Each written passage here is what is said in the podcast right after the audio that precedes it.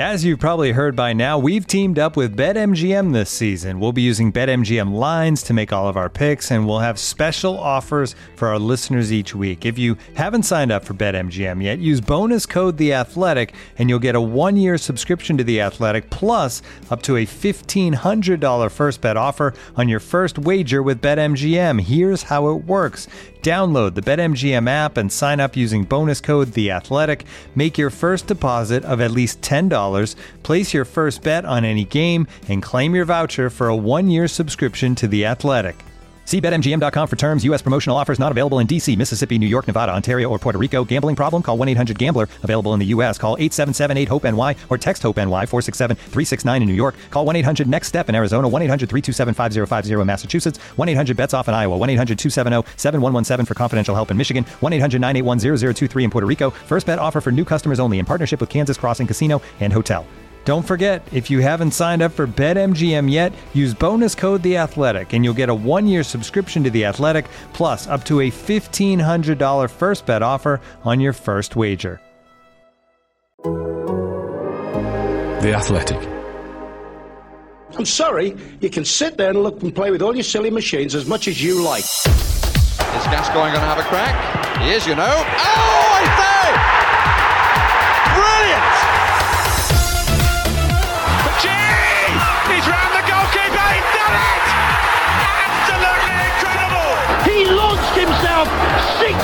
feet into the crowd and kung fu kicked a supporter who was eyewit without a shadow of a doubt giving him lip. Oh, I say!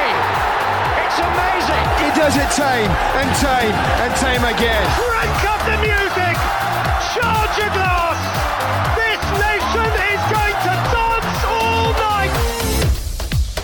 16 teams or 24, rabbit mascots or semi forgotten lions, Mozart or Basement Jaxx, Dishy Des or Jim the Pro Rosenthal, golden goal or penalties, and Craig Charles's brave boner.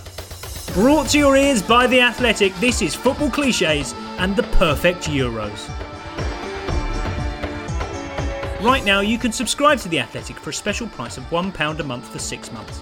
You'll enjoy great analysis and in depth features from the very best football writers around, as well as ad free versions of all of our podcasts. So go to theathletic.com forward slash cliches pod to take advantage of this special discount. That's theathletic.com forward slash cliches pod. Hello, everyone. Welcome to episode 73 of the Football Cliches podcast. Uh, this is the precise moment, in fact, that Euros previewing hits its saturation point with this. We're building the perfect Euros. I'm Adam Hurrey, and with me is Charlie Eccleshare. How much previewing can you handle? Are you previewed out? I don't think I've actually previewed in a way as much as previous ones. I mean, I think in you know '96, 2000, those tournaments, from more or less the moment the season finished, I was in full full preview mode. And it's interesting now seeing how you know there are just so many different avenues that the media can go down. Whereas back then it was you know the more perfunctory team guides, a bit on the stadia, uh, and that was about it. So I mean, there's it feels like there's there's far more scope now than ever before, and even that felt like a lot of uh, a lot of preview stuff. So I'm not quite So- at saturation point yet. Okay, sounds like you've got another hour at least. yeah, exactly. Yeah. to preview this this tournament. Uh, alongside you, Nick Miller. I know you are almost previewed out because uh, you've been telling me about your wall chart woe. Well, it's not so much wall chart woe. It's just a, a a kind of I don't know controversial break from the form by the um, the Sunday Times, who have this year gone with a, a, a circular wall chart. Okay. It, it, it's it's obviously this is key content for uh, visual content for a podcast, but if I can uh, describe it, they have the groups in sort of sections around six sections around the uh, the edge of a circle, and then Yeah. i- as you go closer to the middle of the circle, uh, it goes towards the final. So the final is right in the middle in a kind of standard format, and then the semi-finals are above that, and then the quarterfinals are around that. It's I mean, I don't, do you have to rotate it? You have to rotate your wall chart to read it. there is a way of kind of uh, you don't have to.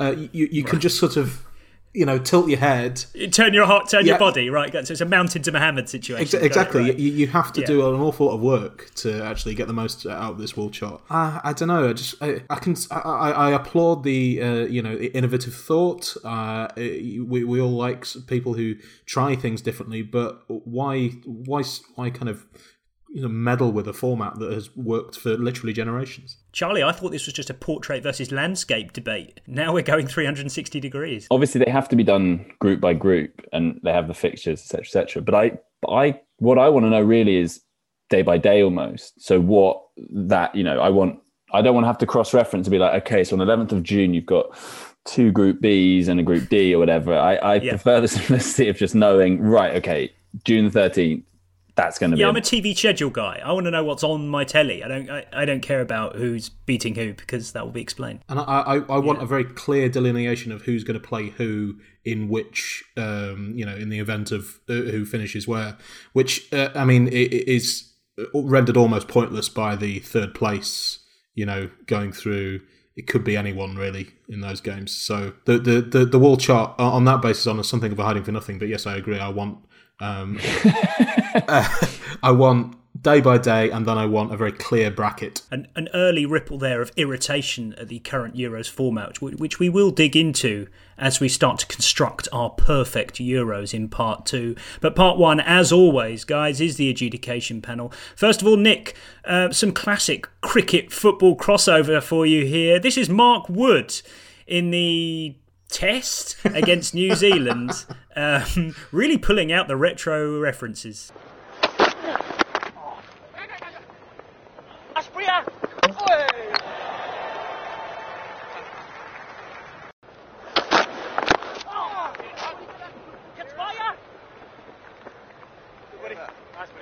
Asprilla and Ketsbaia. Um, that's my kind of cricketer. Yeah, I mean, I suppose if you're gonna, if it's a Newcastle fan or Newcastle uh, cricketer uh, who's kind of pulling out football references, you, you, you got to go retro. You can't kind of go in, uh, dash in for a run out and go Matty Longstaff.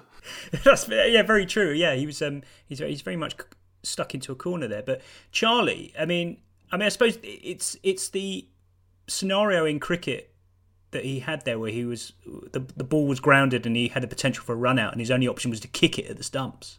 Um, but it released this kind of very childish impulse in him, and it, and it's it's it's something I've always been told that people did in the playground. I don't ever remember doing this sort of shouting a player's name as I kick the ball. I don't ever remember doing that, but it's wonderfully childish, like really nice. Yeah, yeah. It must have just been a, a completely instinctive thing as well that it took him back to just booting a ball.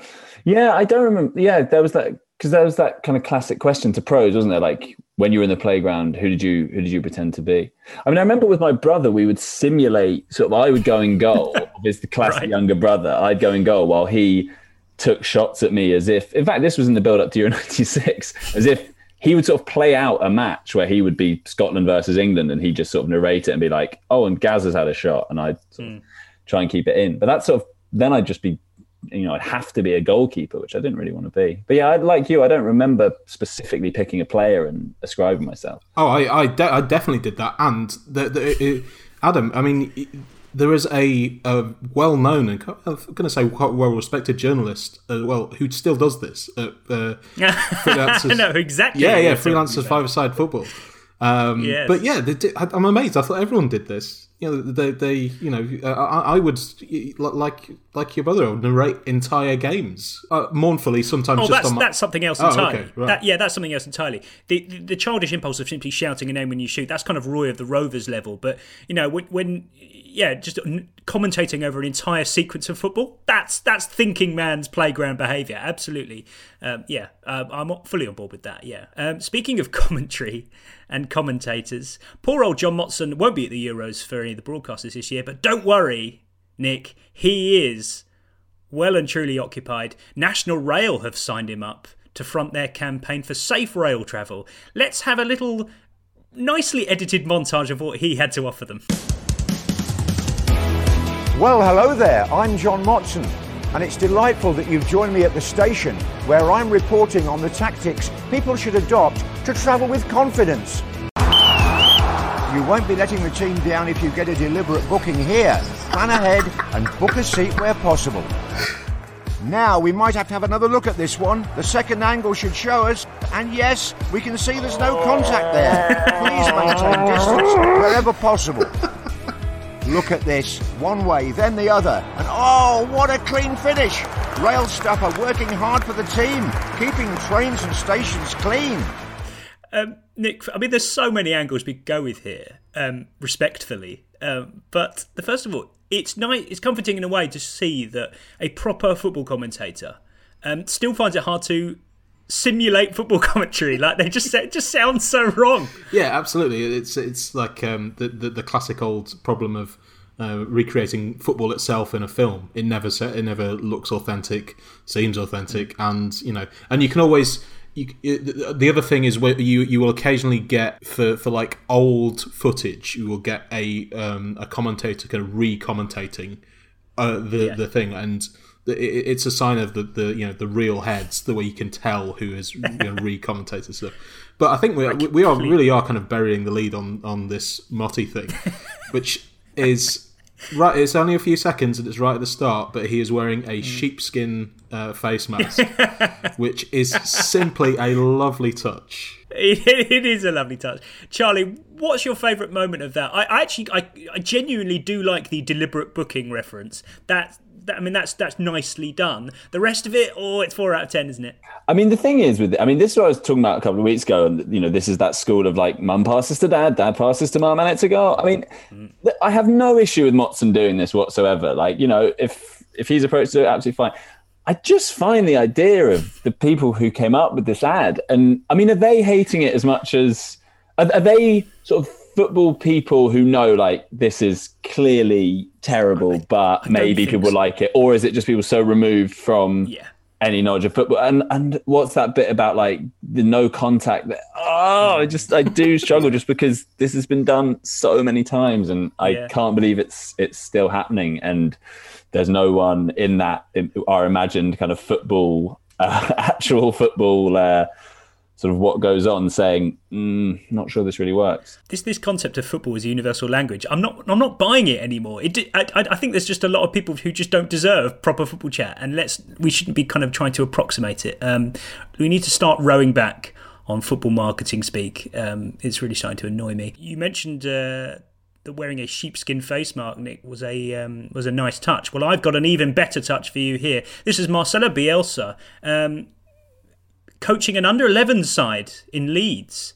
Just impromptu by, by the looks of it. And uh, there are so many obvious jokes here, but turns out one of them is actually true. He did actually tell them they were going to have to play murder ball for three hours, which is quite wonderful. And, and a provisional touch classification here, I would say, is classy. Yes, I think so.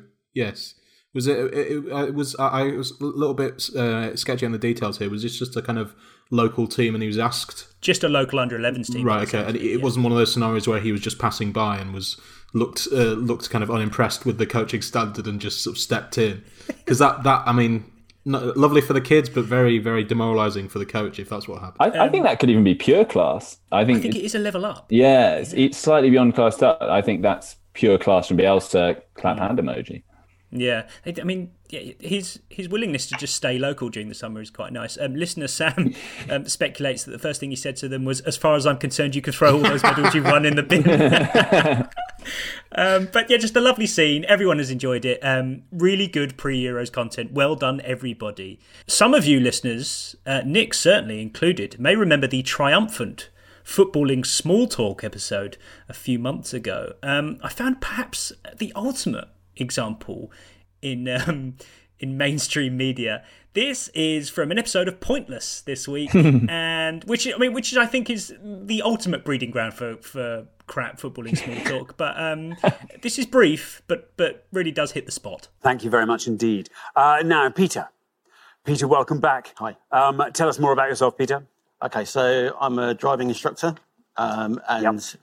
then in my spare time I follow Crawley Town for my sins. Um, have done for over 30 years. Started in non-league, followed them right the way through to um, to the football league. I, if anything, Charlie, a slight hesitation before he said for my sins. I thought I've got to say it. I'm on pointless. He's asked me who I support and what I do. I've got to say it. It's so good. Yeah, that that is just you just have to, don't you? I'm, I'm a long-suffering Swindon fan for my sins. Mm. Um, yeah, I hope there might then be a bit a bit more sort of um, cool and response about like, oh, you know, sorry to hear that sort of thing. Oh, there was. Oh, okay. No, there was. I, I, I, was tempted to include the the prolonged conversation, Nick, but I just couldn't do it because Alexander Armstrong does not strike me as a football man. I, I don't know if he, he is or not, but um, the half-heartedness with which he entertains football sporting chat is quite something. It's basically like, that's very exciting. uh, do, do, you go with anyone? Does anyone go with you to these games? and this bloke saying, "Yeah, just I've made some mates. Is that all right?" just stop, stop. But there's no short way of asking someone who they support, especially on point. I, th- I think we do have to sort of clarify that that is a correct use of "for my sins." It, uh, as we, as we established before, if he was Manchester United for my sins, then that's mm. you know mm. disallowed. But Crawley Town, I think that's fair yeah. enough. But yeah, on that note, let's do part two.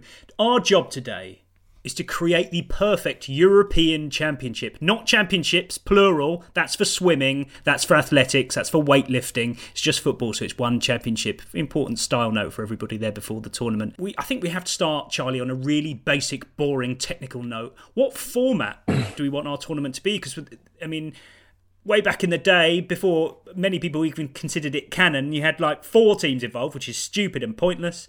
Eight teams feels thoroughly inadequate for the second biggest football tournament on the planet. So are you a 16 or 24 team man? This is one of those things that shouldn't annoy me as much as it does. But that changing it from 16, not a day goes by that I don't feel a slight twinge of irritation about that. That was like footballing perfection 16 teams in the Euros. We know why the concentration of quality, and I know it's boring, but it was brilliant. 24 in the last Euros, it was oh, it just became the word permutations. It, it was just mm. all you could hear was, you know, but if they draw, but then in Group E, Iceland win by one goal.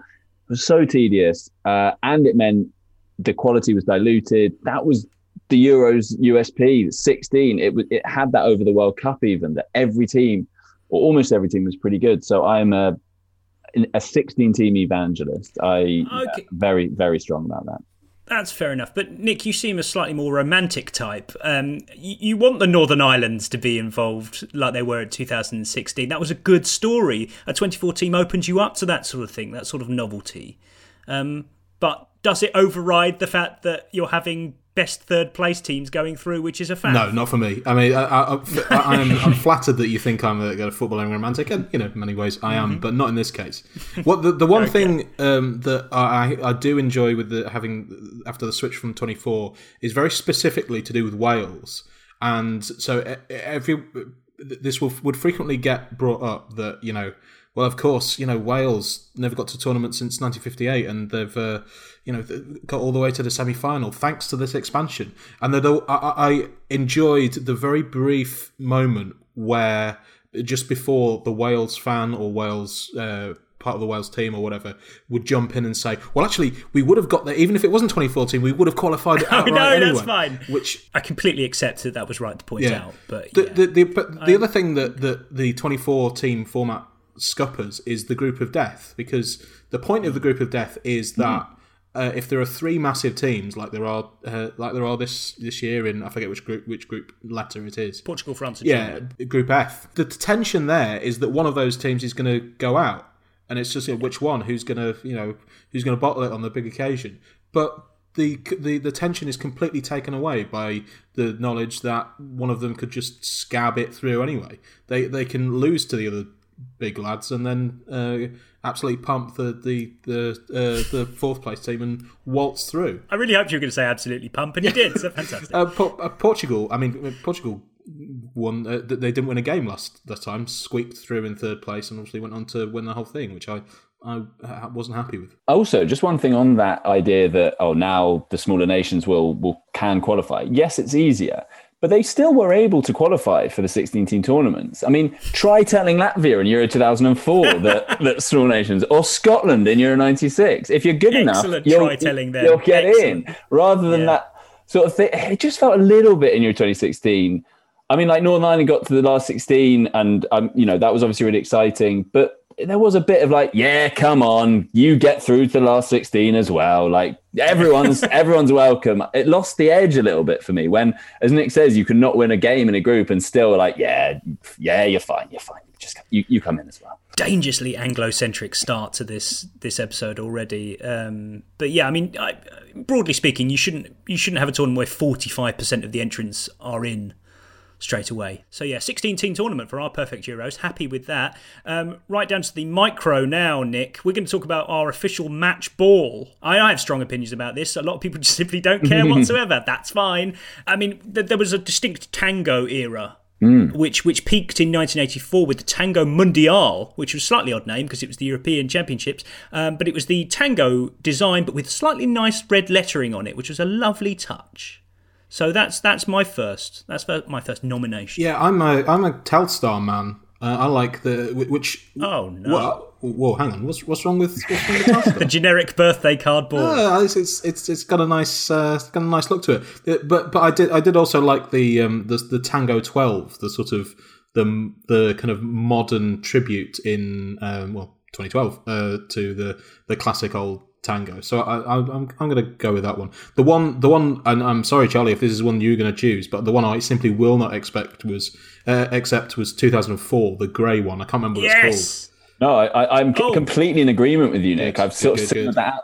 To me, it's funny that ball almost captures like the fashion of that time of, of 2004. It just wasn't really a great. I don't know, like sort of quite baggy, ill-fitting clothes, and that ball just sort of looks a bit like that. Yeah, it's it's it's really quite horrible. I mean, the, the Questra Europa, obviously the Euro '96 one. Um, I mean, I know need to be wary of just Euro '96 being the answer to to every question here because in, in many ways it can be. But that ball was uh, was really really nice, and I and I do like those those original Telstars as as Adam says they were they, they, I mean, yes, they are that classic football card or stock football uh, ball, but I think there's something quite nice about that. I understand completely how the Telstar became the generic football of choice. Um, it's just that I, I, just you watch games where it's being played and it just sort of seems to kind of balloon about like a supermarket ball, and I, just, I can't away. take it seriously. But I definitely can't take, as you say, the Euro 2004 ball seriously. Adidas Roteiro. Uh, there is no place for a silver ball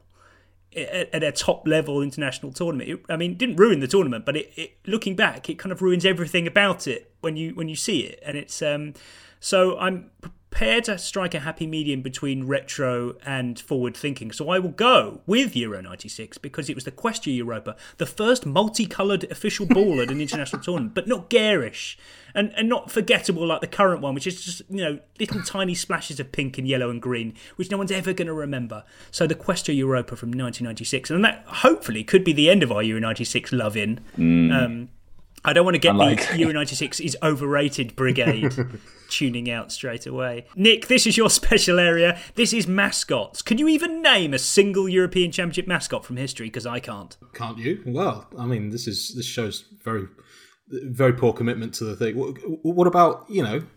Uh, Come on. uh, let me just bring up the Wikipedia page here. yes, okay. What about Goliath? Uh, yes. Year ninety six? No, no, nothing. Well, I mean, I was, I was Deal and Skinner, Gazza, yeah, Goliath. this is it. I mean, Goliath. the memories. If it had been done properly, the Euro 96 mascot would have embedded itself in the ongoing cultural Euro 96 bandwagon, just like everything else, all the other obvious things. But Goliath is utterly forgettable, Nick. Yeah, uh, yes, I will concede. I'll tell you what isn't forgettable, if you, you kind of seen it at the time, was um, West Germany 1988, Bernie, which is a, um, a grey rabbit which I'm sure was supposed to be kind of you know looked adorable, but actually looks a lot like the rabbit from Donnie Darko. It's absolutely yeah. fucking terrifying. but on a on a more mundane note, um, this is this is on a kind of on-running theme about how half-hearted European Championship mascots are. They used it again in 1992, yeah, yeah. just a yellow one, and the and the name was changed to simply Rabbit. That's so shit. That is so last minute, isn't it? Fuck. Oh shit, we don't have We've a mascot. mascot. We don't have a mascot. Just do just do what we did last time. Do, a name. There's no time. Just call it Rabbit. it, it, it, makes it worse. Is not even that the whole thing is yellow. It's just that there's just the yellow headband. That's it. They yeah. haven't even bothered yeah. to put the, the whole thing in a different color. Absolutely. Pinocchio was, by the way, was oh. the Italian 19, 1981. I, I never Didn't knew even that. Think up their own character. what Stole that? it from Fables. Um, what has that to do with anything? I do like um, um, do like Benelucky for, for, for firstly for the name, which obviously Netherlands and Belgium 2000. Yeah, joint hosts really does yeah. kind of make it trickier, oh, doesn't but, it? So you get a lot of portmanteauing going. But but, but they've done it very nicely. So Benelucky was uh, was a lion, and um, they have used the uh, colours of both the uh, Netherlands and the Belgian flag to kind of uh, to to sort of divide up his mane. So the the common red is at the top, and then on either side you got black and yellow and uh, and white and blue. It's uh, and then there appears to be a ball stuck to him as well, with um, which is is slightly strange. But I thought that was uh, that was quite nice. That was just that was... a very confused affair, isn't it? I mean, I mean, there doesn't seem to be a golden era. Charlie of European Championship mascots, unlike the World Cup, for example, and there doesn't there doesn't seem to be any reason for that for me. Um, yeah, we um... are in a we're in a very very um, sort of turgid era now, which is basically just a succession of of cartoon boys. Yeah, uh, which are, the latest is Skillzy, which does sound like it was made up by like a sort of year seven child, doesn't it? That's Skillzy is really shit. Skillzy sounds like a really a really desperate attempt to appeal to a younger crowd, um, especially as it's described. And by the way, this Wikipedia page, I mean, is is amazing it, for, for, like earnest descriptions of uh, not so serious things, which. Uh, uh you know a genre we've discussed before it's really good. But yeah mm. skillzy is a character inspired by freestyle football street football and panna culture. I'm just like you guys. I'm one of the i'm one of the kids. I should uh, i should say that in um in what can only be described as an extremely on brand development i was accidentally there when skillzy was unveiled. It was a, a, a game at um a game between Netherlands and Germany in Amsterdam, which um, I, for some reason, persuaded a former employer to send me to, to cover. Uh, not not because I knew Skillzy was going to be there, but that was just an added. I was going to say you said yeah, well worth it duties. once you came back with oh, that. Oh god, yeah, yeah. You've got to send me. You're like like Kate Adie, but for mascots. Very much so, yeah. But yes, uh, it, bit, huge fanfare, and this guy because uh, this guy was wearing a. It was obviously wearing the, the kind of mascot suit, and then uh, he also had two freestylers beside him who obviously did oh, their very impressive freestyling thing. I'm so bored of football freestylers, Nick. I just I'm not impressed. It's not proper football. Uh, it's fine. It's it's. You know, But uh, it, then the person who was in this skillzy suit had to do a series of quite clumsy and kind of uncoordinated uh, skills Classic while he was kind of uh, while he had this very un, uh, you know cumbersome suit on. Um, so yeah, I mean, I'm not going to say it was the, the, the greatest thing that I've ever witnessed in a football ground, but you know, I was glad I was there. But more than justified the trip. Oh god, yeah, yeah. yeah. so Charlie, before we pick as essentially the best of a bad bunch here, um, given that this is a pan-European Euros, a truly pan-European one, um, I guess that makes the job of picking a, you know, or designing a mascot even harder. So I'm not surprised they've gone for a generic kind of skillzy. Mm. But what could a pan-European mascot really do? What, what what kind of mascot could encapsulate continental Europe? I, all I can think of is bad genes. it's sort it's sort of easier in a way because the whole thing, it, you know, for a kind of sterile thing devoid of personality, as a lot of these mascots have been and just doing it pan European feels sort of somehow appropriate. But can I just clarify something as well? So on this, it says the uh, the name Benelucky is a portmanteau of Benelux, the term for the three nations of Belgium, the Netherlands, and Luxembourg. Oh, here we go. So why was have I missed something here? Is it, Luxembourg didn't they didn't host a game in Euro 2000? no, I don't think they did. No. Um, why is Luxembourg getting getting in on the act? So I, I don't know. I long history of Luxembourg being patronised in uh, in mascot form. This, this, is extraordinary. This is imagine if they'd had to build like an eighty thousand seat stadium just to get involved. the, the ultimate white elephant. yeah. Well, well worth it for Benelucky. Yeah. Uh, yeah, I'm really baffled by that. I might have to make the casting vote here. I'm trying to think of the mascot here, which is the least shit. And I, I think we might have to go with the original rabbit, the 1988 rabbit, Bernie. Um, suitably childish enough, it's going to appeal to the younger audience. Looks like some effort went into it. The name isn't stupidly football related. The whole thing isn't too convoluted. 1988 Rabbit is my choice for our mascots. Before history is written, it's played. Before it's frozen in time, it's fought one shift at a time. Before it's etched in silver, it's carved in ice. What happens next will last forever. The Stanley Cup Final on ABC and ESPN Plus begins Saturday. Another day is here, and you're ready for it. What to wear? Check. Breakfast, lunch, and dinner? Check. Planning for what's next and how to save for it? That's where Bank of America can help. For your financial to-dos, Bank of America has experts ready to help get you closer to your goals. Get started at one of our local financial centers or 24-7 in our mobile banking app. Find a location near you at bankofamerica.com slash talk to us. What would you like the power to do? Mobile banking requires downloading the app and is only available for select devices. Message and data rates may apply. Bank of America and a member FDIC. With threats to our nation waiting around every corner, adaptability is more important than ever. When conditions change without notice, quick strategic thinking is crucial. And with obstacles consistently impending, determination is essential in overcoming them. It's this willingness, decisiveness, and resilience that sets Marines apart. With our fighting spirit, we don't just fight battles, we win them. Marines are the constant our nation counts on to fight the unknown. And through adaptable problem solving, we do just that. Learn more at marines.com. Next one, a hugely important subject, Nick. This we are going to pick our broadcasting theme tune for our fantasy tournament. Um, this is obviously a BBC versus ITV showdown. So let's take a little potted history through this sort of thing in recent years. Um, this is my personal favourite to start with. This is ITV's Euro 92 theme tune, You Are the Number One.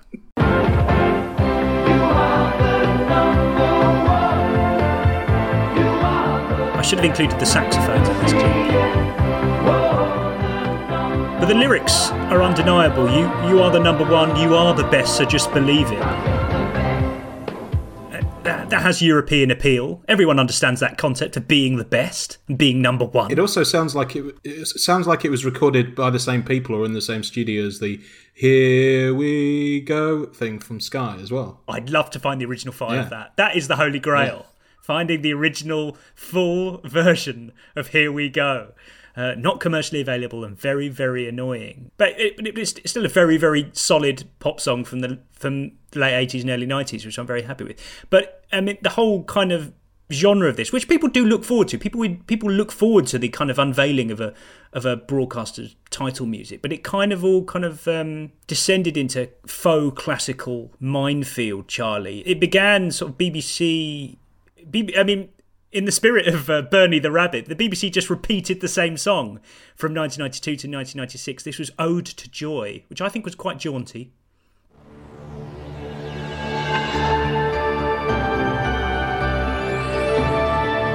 To include the BBC ident there because it's just wonderful, obviously.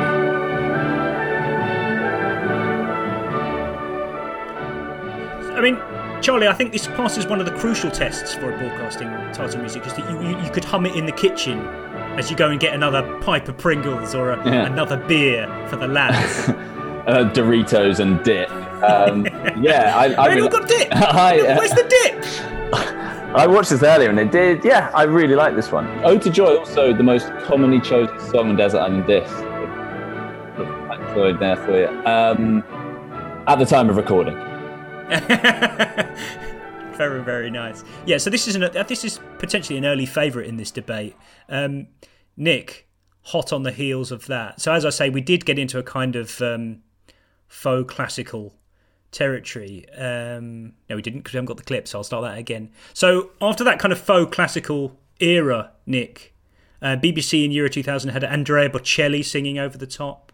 Uh, but it all came roaring back in Euro 2004 with Basement Jaxx, which is the most 2004 choice it could potentially have had. I can't think of a more 2004 choice, but um, quite unusual to have like a, a mainstream act kind of delivering the, the theme tune. Yeah, because you want to you sort of associate it with that tournament and only that tournament, not you know some kind of sweaty. That's dangerous Yeah, some territory, kind of sweaty club that you've been in six months previously. Mm. You think, oh, this is what, what, what? I mean, surely that they've missed something of a trick here by um, sort of ripping off the, the what the Champions League did, which was to commission a theoretically original piece of music, but was just Uh, in, in fact, someone putting a, a, bit of a spin on an existing piece of classical music. Mm. So they could just get mm. someone to kind of riff on Ode to Joy a little bit, and then then yeah, know, it'll be become yeah, iconic just, for some reason. Just mix up the notes. Um, the same year, 2004, ITV went with Max Sedgley's Happy, which is also an incredibly 2004 piece of music. But don't worry, it came roaring back to the classical scene, Charlie, in 2008,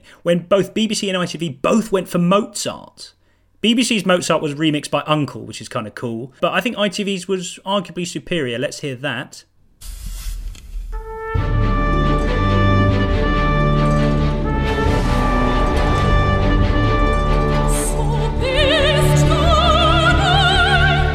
I don't know. I don't know why we kind of got into this habit of sort of really kind of pushing football to the kind of the cultural kind of echelons that we think, oh, it's very classy affair, isn't it? This European football. Well, Does it need to be? Why do we get so attached to this? Sort of well, this is all the kind of Italia ninety. Uh, yeah. Doesn't Italia ninety have a lot to answer for with this? yes, it does. And I guess they thought Mozart, it being in Austria, it, it, you know, they probably both thought, ah, this is quite a good idea. You know, like, ah, bollocks, the other one's done it as well footballers' religion and kind of grandiosity and yeah, it's kind of where football was at this point. Nick, do you think their first port of call is we need to find a composer from that country? Let's see what they've got. Yeah, and a, a real kick in the pants for Switzerland in this uh, that year. You know what? They've both gone for. Who's your favourite Swiss composer, Nick? Oh, I mean, there's, too, there's far too many to pick. Uh, I couldn't uh, couldn't possibly simply land on one. I'm surprised Luxembourg didn't somehow get involved in this, given seem to be muscling their way into Euros. I don't know any Luxembourgeois uh, musicians, quite frankly. Euro 2016, BBC. This was um, a very French tinged piece of music, and again passes the kind of humming test. You, it was the sort of thing you, it, a bit like the um, the World Cup in Brazil theme Tuesday, yeah, kind of humming yeah. around the house. This was really, really good. I think we're getting closer to the kind of the real sweet spot here. This was lovely.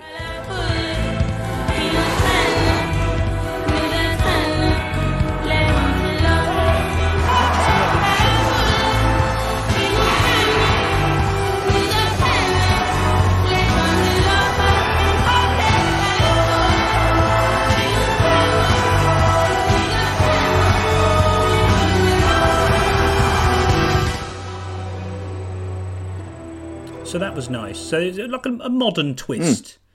on on what was becoming a, a kind of rather stale affair. But Nick, in 2020 or 2021 rather, the Chemical Brothers are delivering the BBC's title music for the Euros, and which is quite interesting because I feel like the Chemical Brothers could have done any title music from any tournament from the last 20 years. What a crafty decision.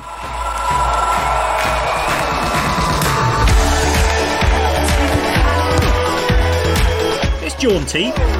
It's summery. I feel like this could be the Glastonbury coverage title music.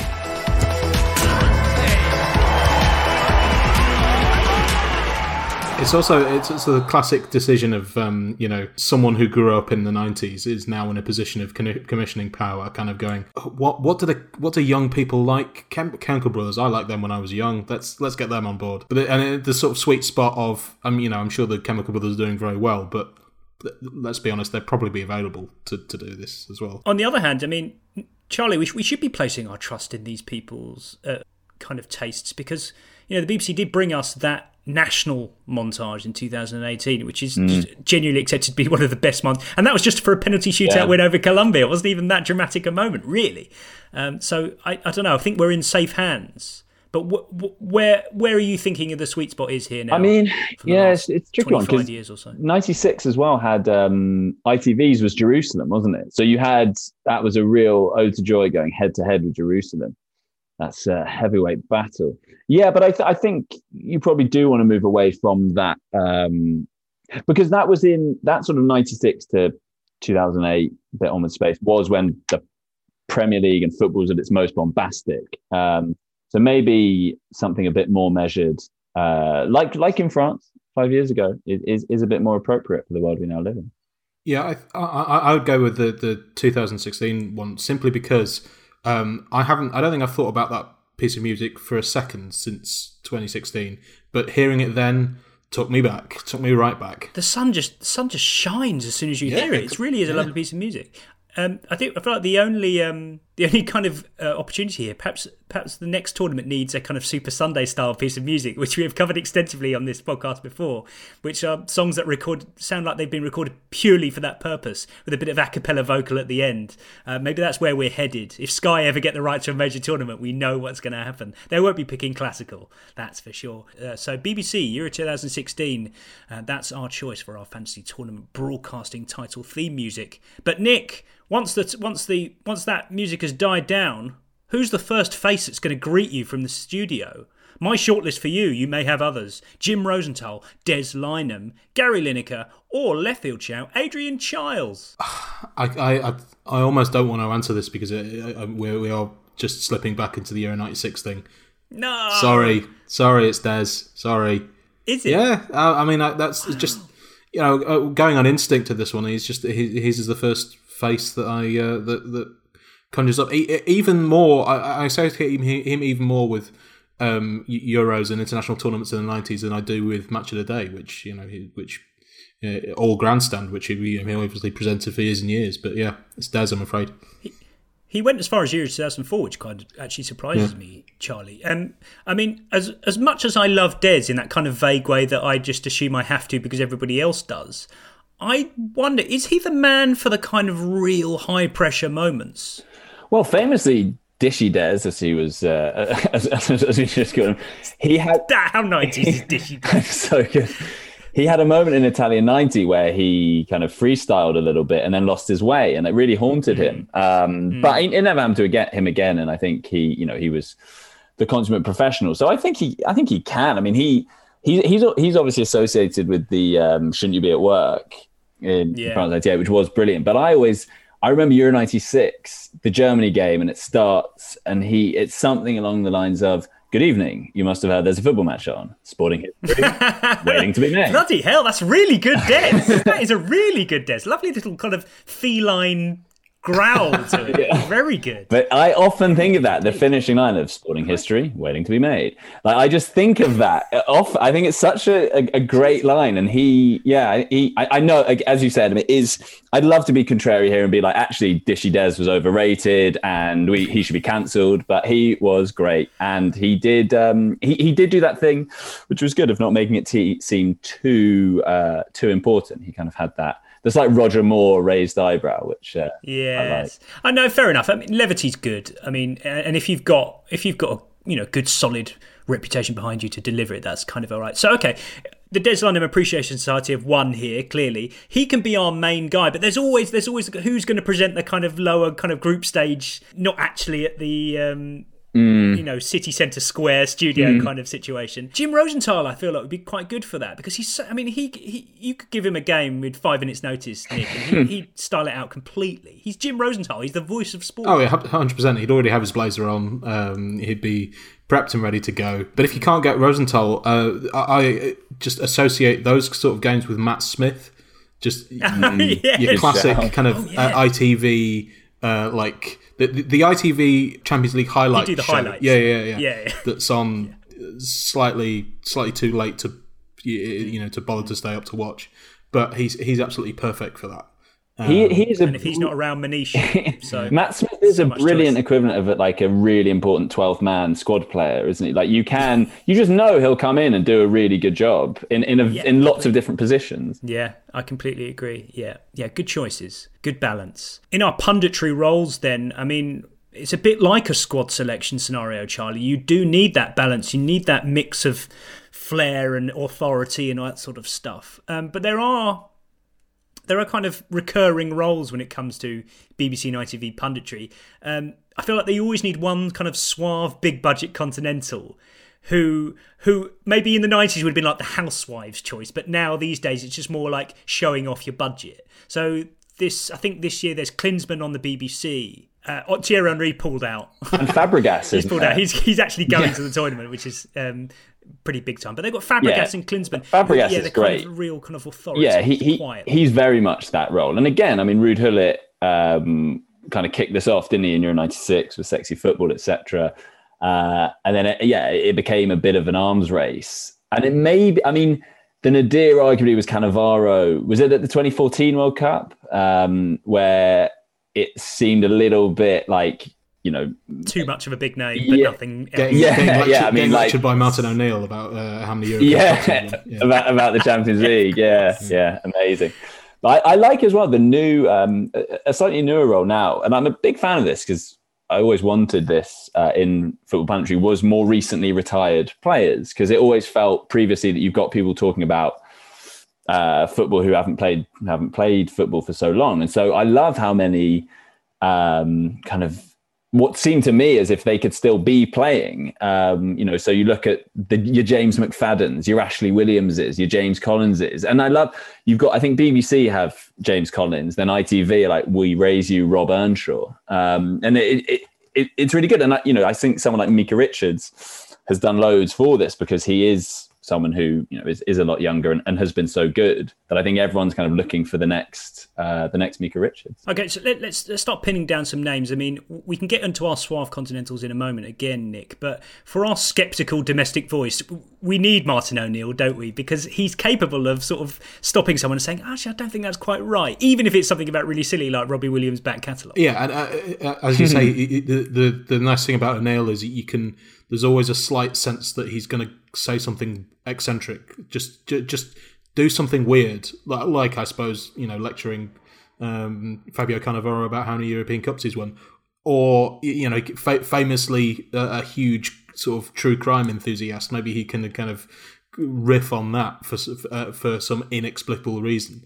That the but even if he doesn't, there's always the sense that it might happen, which is uh, which is almost enough. It's almost en- enjoyable enough. But in, in terms of the um, the big continental name, Gullit, I mean, obviously was was a breakthrough moment for the BBC, Charlie, with the whole sexy football thing. Of course, he, I, I, in my eyes, he kind of overstayed his welcome a bit because he, he rocked up on Match of the Day a few times Mm. as well, uh, wearing his own brand of clothes, Ruud Gullit clothing that had a logo on. That's that's that's not BBC. That feels like You can't be doing advertising. Yeah, that's yeah, that's um, disqualified for that reason alone. Um, I feel like Klinsmann is a is a is a is a kind of um, clever little shout by them because uh, he's he's just got that kind of tr- transatlantic accent as well, which is just a bit like, whoa, what am I listening to? I, this is this is kind of cool. Klinsmann's very sort of, I think, corporate sheen. Um, Hmm.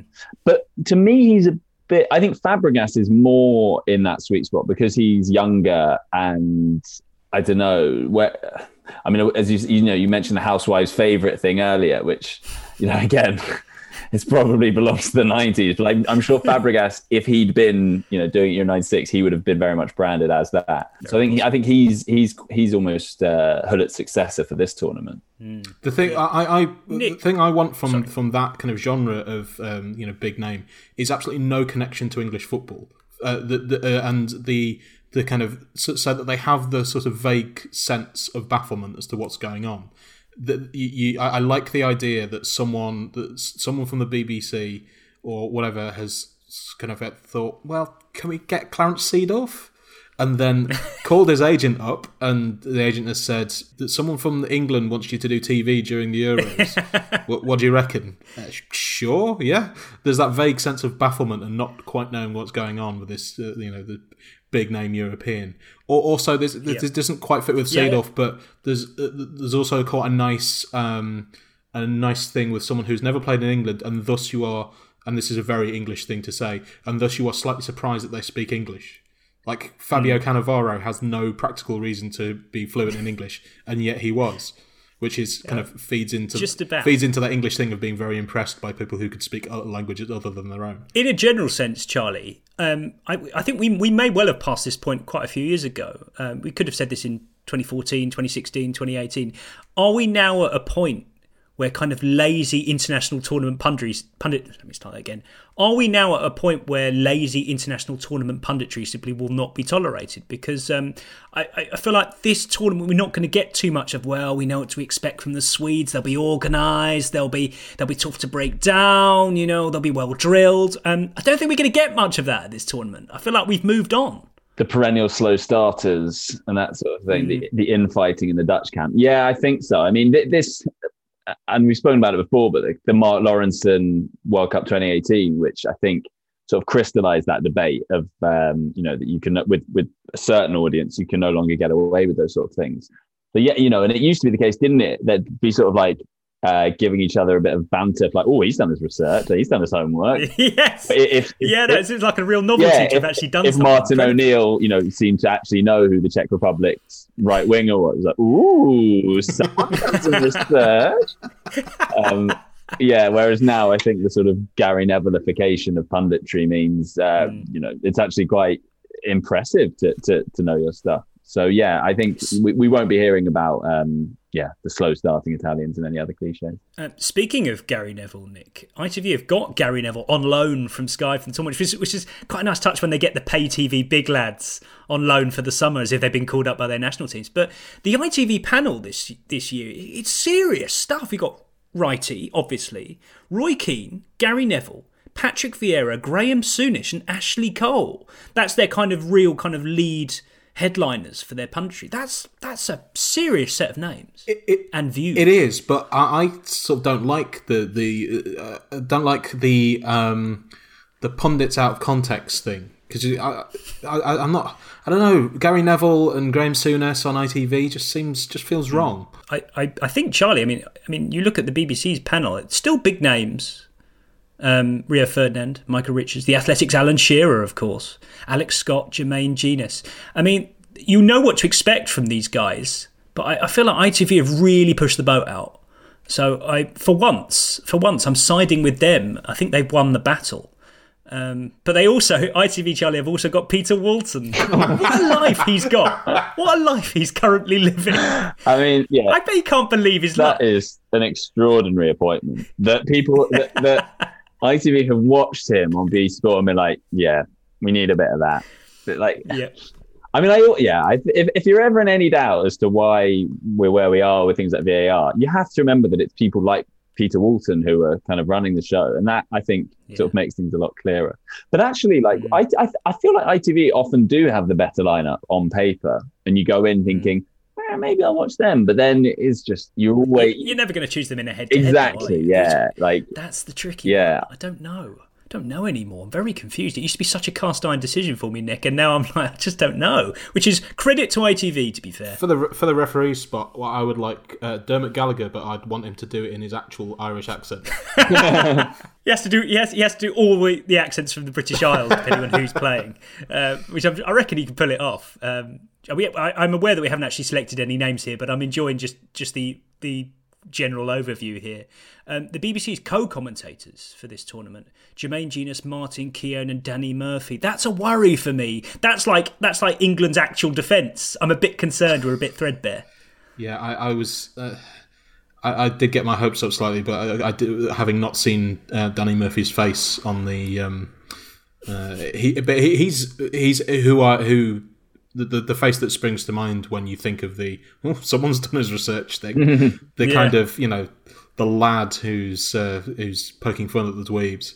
Um, yeah, or e- yeah, or even now, it's more just like you're overcomplicating it. They're just not good enough. Like it's kind of the. It's not even like you. It's you know you're overthinking more, more even just you've done your research. Um, yeah, I mean, but he's he feels like the Lawro successor, doesn't he? They're kind of you know they they got to not be too over enthusiastic. the real tragedy of Euro 2020, uh, Nick, is that the team news at ITV, McCoist in, Champion out, open brackets ESPN. Oh my god. That's a huge shame. Well, I mean, uh, it's, it's the, oh, surely the uh, ITV could have directed some money away from you know Souness or, or, or whoever, and I mean, it was 2018. It was the World Cup, wasn't it, where that that sort of that partnership really blossomed. So why carrying the why not carrying the momentum forward to the next tournament? No, I no, I, I completely agree. It is a shame, but I feel like I feel like Tyldesley can carry that on. If they if they Mm. partner Tyldesley and McCoist, that could Mm, work. Yeah, that's that's true. Charlie, I mean, he, Yeah. Tyldesley's Tyldesley's got enough about him. He's got the he hasn't got the pressure of the big England games anymore. He can enjoy it. Yeah, I do think I feel like Tyldesley can um, let his hair down a little bit. He's sort of yeah, as you say, he's no longer having to do all the most pressured games. Yeah, possibly. It, it is the same. and you know, we, we enjoyed Champion McCoist this season. They appeared together on Prime a couple of times on you know your sort of Southampton Wolves kind of games. It was, it was perfect. What I quite like from um, from Clive is that he gets so relaxed that he starts plugging a his book and b his uh, commentary charts just in the middle of games, just for you know completely out of context. like like Ruud Gullit wearing his own clothes. Yeah, exactly. Yeah, I suspect he. Yeah, I suspect he might. Um, the first glimpse the other day, Charlie, of Gabriel Clarke reporting from the England camp. Mhm. That to me Yeah. is when the tournament cycle really begins. Yeah, When yeah. Gabriel Clarke is ensconced in wherever England are. He straddles the line between over earnest, like and overwrought. I mean, it is just football. And sort of professional so well. Mm. Like he really does. I mean, every update from the England camp, which is often quite a mundane thing, quite boring, maybe nothing has happened. I feel like it's appointment viewing when Gabriel Clarke is telling me. The thing I the thing I like about Gabriel Clarke is that he's he has a sort of parallel career as a, as a respected and a very good documentary film producer now, and this is clearly just his sort of I don't know his side gig now. But he, you're right. He the, the seriousness of it with which he takes it, the, the the comforting nature of the format. You can you can absolutely you can um, sort of predict to the sort of millisecond the long pause uh, that he takes, and you know there's always there's always a kind of same kind of camera shot of someone someone smacking the ball into the net in training, which goes slightly out of focus, and then it goes back into focus on the guy that scored. It's amazing how much work does go into these training gram, training camp dispatches. It's um, genuinely really impressive. So long. I mean, if the BBC ever poach Gabriel Clarke, that would be the next. That'd be like Des going to ITV Mm. for me. Um, that would be huge. Anyway, I think um, we did. We haven't really selected any names there at all, but I think we've got a, a good vibe of what we like Yeah. and dislike about our uh, studio lineups. Um, back to the pitch now, Nick. I've simply written here goal scoring. Not sure what we're supposed to do here, uh, but uh, producer Dave has pointed out that we should decide whether we want um, golden slash silver goals at our fantasy tournament. Where do you stand on this? Uh, I, c- th- this is the thing. I, I, I the, the golden goal is now such a sort of anachronism. When was it last in place? Two thousand and two, something like that. Two, yeah. yeah. Um, that enough time has passed for me to think to to me to have gone through the logical cycle and then and now think actually that does sound like a really exciting idea because it is quite it, in theory it's a it's a very sort of dramatic It was a noble endeavour. yeah, exactly. It's a very sort of uh, uh, art, slightly artificial, but a very dramatic sort of construct. So yeah, and, uh, I, I, fuck it, bring it back. There's, and, uh, it, we we know that it doesn't work. Uh, We know that it, it, what it actually generally leads to is to is thirty minutes of extremely cagey football. But you know, it's such a a a good theory that you know maybe it can work again. Charlie, the argument against golden goal is often that it, it feels anticlimactic. I mean, it kind of it doesn't perform the function it was almost designed to do. Um, but I don't know. Maybe it's in the eye of the beholder. I mean, uh, Bierhoff's winner in '96 d- did feel a bit Mm. anticlimactic, but then Trezeguet's for France in 2000 felt exactly what the golden goal had been designed to do. Like a really good goal deciding a, a game between two big teams that really shouldn't go to penalties because that's not the way to decide this, etc., etc. So, if anything, that's the poster goal, if a phrase could ever exist for the golden goal, isn't it? I mean, it's it's just funny that they used a European Championship to experiment. You know, you'd think this would be a sort of pre-season Intertoto Cup or something. They're like, "Ah, let's just go. You've seen the mascots; they don't Yeah. care. They just don't care. just go straight in and do it the Euros. It's never been tried. Could work. Turns out it didn't. Uh, and and did I mean ditto this the, the slightly strange compromise of the silver goal that we saw in Yeah, 2004. that was a bad halfway house. Mm. I mean, Nick, can you do you know the name of the scorer of the only silver goal in Euros history? Was it Greece? Yes. Greece against Czech Republic. So uh, in in in, in which oh, Jesus, I watched a documentary about this uh, two days ago and I've already forgotten. I'm going to say just going to say Charisteas because I assume he scored. It was it, it was um De- Dellas. Is that his name? Oh, Yeah, former Sheffield United centre half Traianos Dellas. The silver goal both flawed it as a concept and didn't have its kind of memorable moment either, uh, apart from being a sort of really boring quiz question. So we definitely don't want a silver goal, but how do we feel about gold? And We don't want that either. We don't want Mm, it. probably penalties are okay. I, I'm I say I- I'm going to say yes for the golden goal while knowing that I'm wrong. Yeah, this is not a debate I'd ever want to have i- in any arena. So let's move swiftly on. We've roughly designed this tournament. We have the uh, we have the nuts and bolts of it. Um, some more important than others. Charlie, who are your iconic winners? Who, which team deserve to win this fantasy perfect Euros from its history? Which team kind of define Well, the, Euro, the European the Euros have have traditionally been good in that you've you, you have had these often these slightly strange winners. Um, you know, we know about Denmark in '92, obviously Greece in 2004, Portugal last time. So in a way, I think you you want that. On the other hand, I do think Euros have often represented the kind of high watermark of football because Euro 2000, I mean, that tournament was just amazing. And that France team, that France team that won Euro 2000 was far better than the France team that won the World Cup two years ago. I mean, it was basically the same team, but get rid of Guivarc'h and bring in Henry and Anelka uh, and Trezeguet.